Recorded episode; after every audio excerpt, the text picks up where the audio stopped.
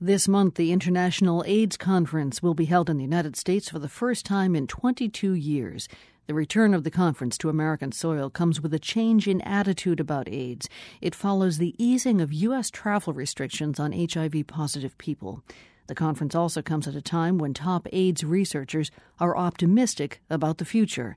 Peter Piot is a former executive director of the United Nations agency UNAIDS. He has just written a book about his career fighting viruses. Piot is currently the director of the London School of Hygiene and Tropical Medicine. And as we are hearing, and I'm sure you are, phrases such as turning point uh, in describing where the world is now with HIV and AIDS because of promising results of studies. Do you see this as a turning point, and if so, what's what's caused it? Well, Lisa, there's no doubt that we've made enormous progress in the fight against AIDS. Less people are dying because now over 7 million people are, in developing countries are on antiretroviral therapy, and that thanks in a large extent to American aid through the President's Emergency Plan for AIDS Relief. And also, uh, less people become infected.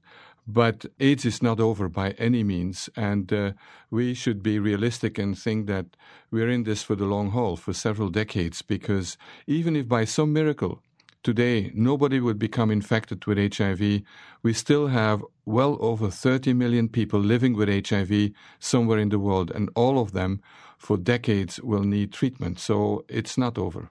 Does it also depend on how much treatment they get as to how long they will live, and that that treatment varies in different parts of the world? How much of a concern is that?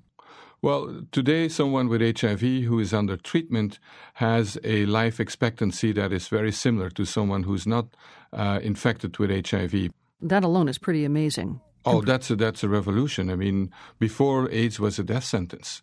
In '96, we had these uh, drugs, antiretroviral uh, treatment, and then the problem was to bring down the price of these drugs so that it could be accessible in developing countries. But the big difference is that, like in Africa, the local people nor their governments have the money to pay for this treatment, even if it's now far cheaper than before. We, we came down from about 12,000 US dollars to 200, 300 dollars per person per year. So there is an enormous uh, important element here of what let's say the political mobilization, the commitment, and continuing funding from high-income countries such as the U.S. and Canada. Well, that brings us to a little bit more of what you've written about in your book, and that concerns your focus on infectious viruses. And I wonder what that motivation arises from. Well, when I was in last year in medical school, I asked for some career counseling from my professors, and the verdict was unanimous minus one, and there was no future in infectious diseases. This was in 74. You know, we've got antibiotics, we've got um, vaccines, and, uh, you know, it's done. This, is, this is just before the first couple of cases of HIV. Uh, yes, that was five years or six years before HIV, was two years before Ebola, and in the meantime, there have been so many other new uh, viruses and, and, and pathogens that have emerged. You were only, mm, I think, 27 years old when you were in a laboratory in Antwerp as, I believe, a graduate student and made a pretty amazing discovery with the help of something that came from a Catholic nun in Africa. Tell us about this. Yeah, I was in training in uh, for microbiology, and after two years after me- uh, graduating from medical school, uh, worked on a PhD in microbiology. And there we got a, a sample in a thermos uh, that uh, a passenger had brought in a commercial flight from Kinshasa in Zaire, blood samples from a uh, a nun, a Catholic missionary, who had died from what was thought to be yellow fever, and we isolated a new virus. That was the first uh, case of uh, what is now known as Ebola hemorrhagic fever. I went to uh, Zaire. It was in the middle of the tropical rainforest.